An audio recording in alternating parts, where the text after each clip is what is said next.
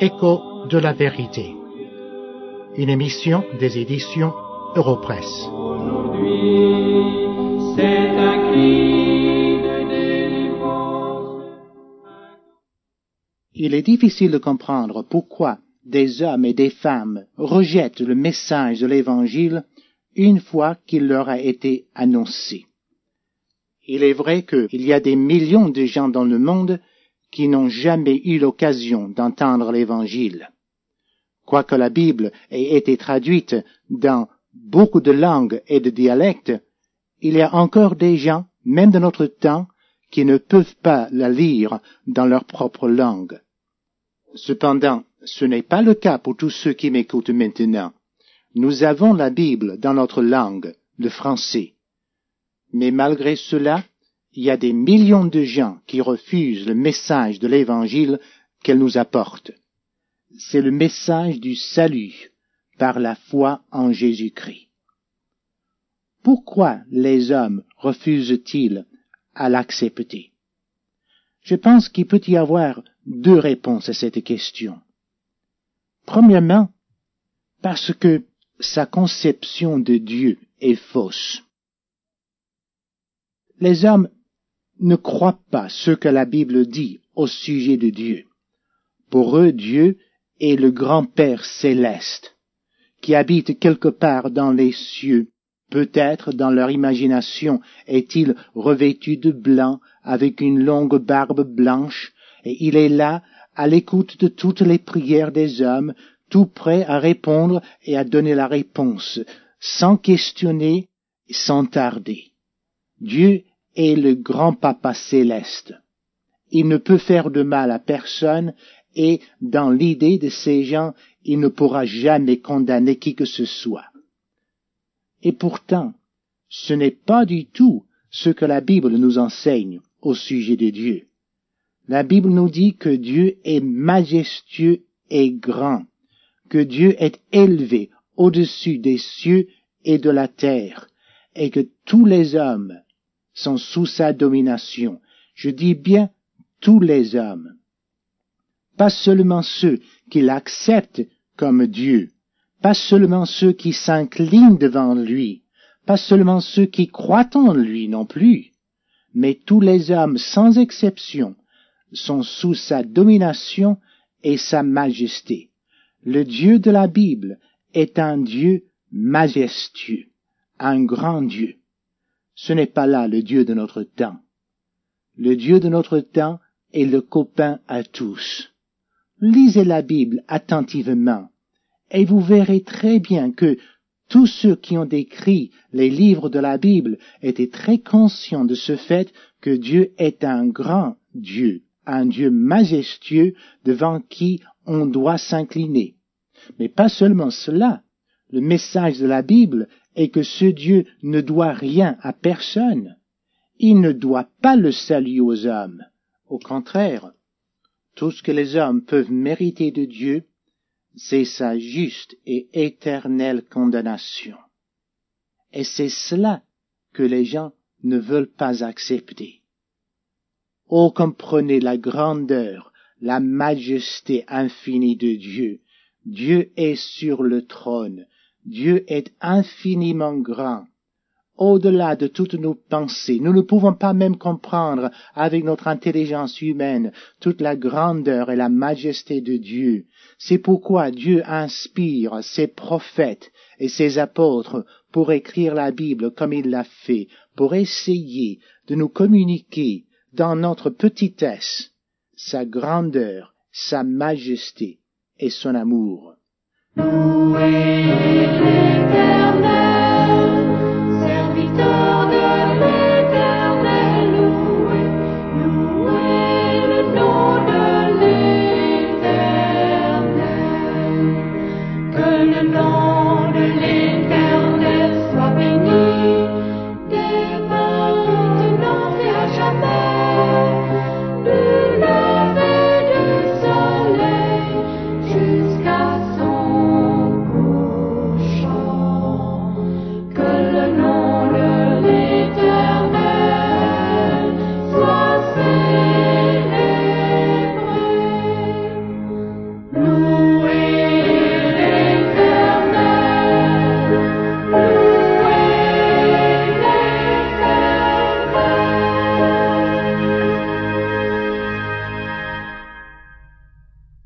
Deuxième raison pourquoi les hommes rejettent le message de l'Évangile, c'est parce que leur opinion d'eux-mêmes est fausse. Par là, je veux dire que les hommes ne comprennent pas quel est leur état devant Dieu. Ils sont comme l'homme que j'ai rencontré une fois à l'extérieur d'une tente dans laquelle nous avions une mission, où nous prêchions l'Évangile. Lorsque j'ai parlé à cet homme des choses de Dieu, j'ai parlé de l'éternité, j'ai parlé du jugement, et j'ai parlé de son état vis-à-vis Dieu. Cet homme m'a répondu en disant, Oh, vous savez, je m'arrangerai avec le bon Dieu. Autrement dit, je n'ai rien à craindre. Pourtant, l'homme à qui je parlais était un ivrogne, et on ne pouvait pas le prendre pour un chrétien exemplaire. Sa réaction est très semblable à celle de beaucoup de gens de notre génération. Je m'arrangerai avec le bon Dieu. Au fond, disent-ils, ou s'ils ne le disent pas, ils le pensent, je n'ai rien à craindre. Je ne suis pas si mauvais que cela. J'arriverai à m'arranger avec Dieu au jour du jugement. Je n'ai fait de mal à personne et j'ai essayé toute ma vie de vivre comme je pouvais pour plaire à Dieu et aux hommes. C'est ça la réaction très très courante de notre génération. Pourtant, elle ne tient pas compte de l'enseignement de la Bible. Voici ce que dit la Bible. Car tous ont péché et sont privés de la gloire de Dieu. Tous, sans exception, le meilleur d'entre les hommes comme le pire, pécheurs, de la gloire de Dieu. Nous voyons la même chose dans d'autres passages de la Bible, comme dans Jean 3, le verset 36, où nous lisons Celui qui croit au Fils a la vie éternelle. Celui qui ne croit pas au Fils ne verra point la vie, mais la colère de Dieu demeure sur lui. Ce verset se trouve dans le chapitre de la Bible qui nous parle aussi de l'amour de Dieu. Dans le verset 16 de ce chapitre 3 de l'évangile de Jean, nous lisons Car Dieu a tant aimé le monde qu'il a donné son Fils unique, afin que quiconque croit en lui ne périsse point, mais qu'il ait la vie éternelle. C'est un verset que nous aimons tous, car il nous parle de cet amour merveilleux de Dieu. Mais ce même chapitre, je le répète, nous parle de la condamnation que Dieu réserve pour ceux qui refusent de croire au Fils. Je vous relis ce verset 36 de ce même chapitre. Celui qui croit au Fils a la vie éternelle. Voici ce que nous aimons entendre. Mais je continue. Celui qui ne croit pas au Fils ne verra point la vie, mais la colère de Dieu demeure sur lui. Voici ce que nous n'aimons pas entendre. Et pourtant, c'est la même Bible qui le dit. C'est le message du même Dieu. Les hommes n'acceptent pas le message de l'Évangile pour ces deux raisons. Premièrement, parce que leur conception de Dieu est fausse. Deuxièmement, parce que leur opinion d'eux-mêmes est fausse. Et vous, mon ami, où en êtes-vous? Pourquoi rejetez-vous le message de l'Évangile? Est-ce parce que votre conception de Dieu est fausse? Ou bien est-ce parce que vous avez une fausse opinion de vous-même et de votre état devant Dieu? Oh, je vous exhorte, écoutez le message de la Bible. Il y a un seul salut. Il se trouve en Jésus-Christ. Et il est uniquement pour tous ceux qui se repentent et qui reçoivent le Seigneur Jésus comme seul et unique sauveur. Aucun autre sacrifice n'est valable pour enlever les péchés des hommes.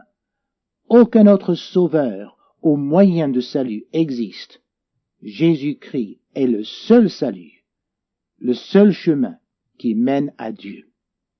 Dieu Tout-Puissant, quand mon cœur considère tout l'univers créé par ton pouvoir, le ciel d'azur, les éclairs, le tonnerre, le clair matin ou les ombres du soir. De tout mon être, alors s'élève un chant. Dieu tout-puissant,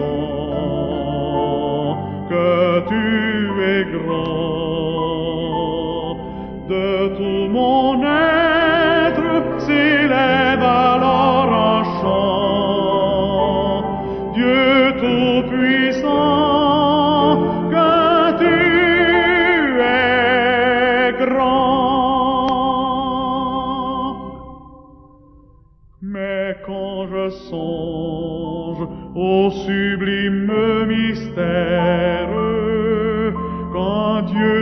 Grand a pu penser à moi, que son cher Fils est devenu mon frère, et que je suis l'héritier du grand roi.